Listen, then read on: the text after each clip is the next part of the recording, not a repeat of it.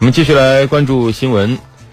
这两天，华为一直处于舆论的风口浪尖上。特朗普政府正在试图用一份所谓的实体清单遏制华为，使得一些美国企业不得不跟进。根据外媒彭博社二十号援引消息人士话称，英特尔、高通、赛灵思、博通等美国芯片厂商已经告知员工，在接到进一步通知前不会向华为供货。同时呢，美国的禁令居然也飞到了欧洲。德国芯片供应商英飞凌目前已经暂停向华为供货。此外，路透社援引消息人士的话称，在美国政府把华为列入实体名单之后，谷歌已经暂暂停与华为的部分商业往来，包括硬件、软件和技术服务的转让。那么这些举动究竟有多大的影响？华为会有多大的损失呢？我们来了解一下，听一段报道。消息人士报道说，美国谷歌公司已经终止与华为的合作，停止华为使用安卓操作系统的接口。谷歌此举将使华为用户失去对安卓最新系统版本的访问权限，其在海外市场销售的下一代智能手机也将无法访问谷歌的热门应用与服务。该消息人士说，谷歌方面称这是遵从禁令，对于一些特定服务具体细节仍在进行内部讨论。目前，在安卓软件不更新的情况下，华为用户不会受到影响。对于这一消息，今天上午，谷歌中国通过邮件回复记者称：“我们正在遵守这一命令，并审查其影响。”有业内人士告诉记者，目前谷歌的举措对华为在中国境内的销售没影响，但是境外有些软件需要调用谷歌服务才能打开，而且谷歌应用商店受到影响的话，会导致海外用户可能会放弃华为手机。美国商务部针对华为及其六十八家关联企业的出口管制实体清单，周五正式生效。上了这份黑名单，实际等于失去美国的贸易机会，会遭到技术封锁和国际供应链隔离。对于美国一系列封锁计划，华为创始人兼总裁任正非上周六接受日经新闻采访时作出回应。他说，华为不会在不受欢迎的国家做生意，可能会完全撤出美国市场。接二连三的威胁贸易伙伴的政策，让企业不敢再冒险。同时，美国也将失去信誉。这是美国封锁华为后，任正非首次接受媒体采访。任正非还表示，华为从未做过任何触犯法律的事情。即使美国智能手机芯片制造商高通公司和其他美国供应商不向华为销售芯片，华为的状况也不会有问题。华为的增长可能会放缓，但影响轻微。此前，华为已经通过集团下属的芯片公司海思半导体推进独立开发，核心部件也有半年至一年左右的库存。美国的打压固然会对华为造成影响，毕竟谷歌一旦撤销华为的安卓许可证，这意味着接下来华为只能使用安卓的公开版本，而无法访问谷歌的专有应用和服务。不过需要说清楚的是，此举对中国市场的影响是微乎其微的，因为在中国销售的安卓手机没有谷歌服务和应用，有其他的替代品。然而，对于主要应用谷歌服务和应用的海外用户，影响非常巨大，特别是欧洲。欧洲我们知道是华为的第二大市场，呃，华为手机的发布会这几年都是在欧洲的一些城市举办的。比如说，像欧洲销售的华为手机，如果说无法获得谷歌的授权，那么华为手机的海外销售可能会因此受到重创。有业内人士表示，这相当于是砍掉了华为的海外手机业务。另据了解，实际上华为从二零一二年开始规划自有操作系统，叫鸿蒙，打算成为谷歌安卓系统的替代品。余承东曾经表示，已经准备好了自己的操作系统，一旦发生了不能够再使用来自谷歌。呃，安卓以及微软的操作系统情况下，会做好启动 B 计划的准备。但是，这个系统如果要投入商用，还需要考虑与海外大量手机应用软件兼容的问题。目前的情况下，可能最大的难关在于缺乏面向海外用户的应用生态。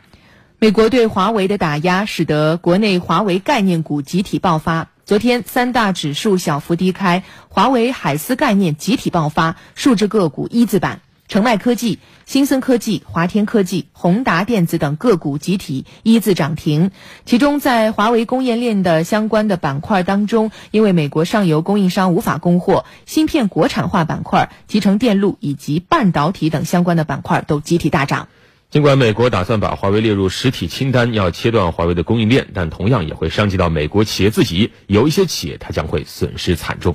二零一八年底，华为公布的九十二家核心供应商名单中，中国大陆二十五家，日本十一家，中国台湾十家，其他地区十三家，而美国公司有三十三家，占比最高，包括耳熟能详的英特尔、高通、博通等。根据路透社的统计数据，工厂设在新加坡的美国公司伟创力是从华为获得营收最多的公司，年订单金额达到二十四亿元。这家公司的业务与富士康类似，主要提供代工业务。其次是总部位于美国加州的无线通信公司博通，上一年在华为的采购额达到二十亿元。华为将其芯片用于手机和网络基础设施。排名第三的是同样位于美国加州、大名鼎鼎的通信和芯片公司高通，与华为的订单金额为十五亿元，其产品主要应用于华为的基站和手机。另外，存储设备厂商美光和希捷采购额分别在七亿和八亿左右，还有玻璃面板提供商康宁、芯片公司英特尔等。这些美国公司覆盖了芯片、射频、模拟、混合信号等各环节。与此同时，许多中小型美国公司将受到更大的影响，因为这一类公司可以说基本靠华为的订单存活。比如，集成电路及光通信模组制造商新飞通光电公司，有百分之四十七的业务依靠华为；光纤被动元件及激光产品供应商朗美通，美国射频供应商微讯也都有百分之十一的营收来自华为。当然，由于有大量的美国企业也蒙受了损失，所以呢，这也让美国商务部有所顾忌。路透社五月十八号报道称，美国商务部可能会在近期缩减针对华为的部分贸易限制，为华为送上一张为期九十天的临时通用执照，允许华为继续购买美国商品，以便帮助其美国客户维护现有的网络和设备。但是，华为仍将不被允许购买用于制造新产品的零件。嗯，那么根据今天早上的最新消息。呃，美国商务部已经发布，将给华为及其合作伙伴九十天的临时许可啊。这项安排是为了给相关部门和公司提供调整的时间啊。那对于美国在手机核心领域不给后来者活路的现象，实际上世界多国也各有怨言。欧盟这些年也多次对谷歌采取了强硬态度，对谷歌的垄断行为进行罚款。欧洲也有些企业表示，希望能发展出自己的不属于美国的操作系统和服务。那有时候敌人敌人就是朋友。那这方面，华为手机不妨考虑和欧洲企业进行一番合作。昨天，外交部发言人陆康主持例行记者会，有记者就美国总统特朗普十七号的表示说，美国和中国实际上已经有一份协议，但中方破坏了协议的说法，以及就外媒报道谷歌终止与华为部分业务一事进行了提问，陆康也进行了回应。我们来听听。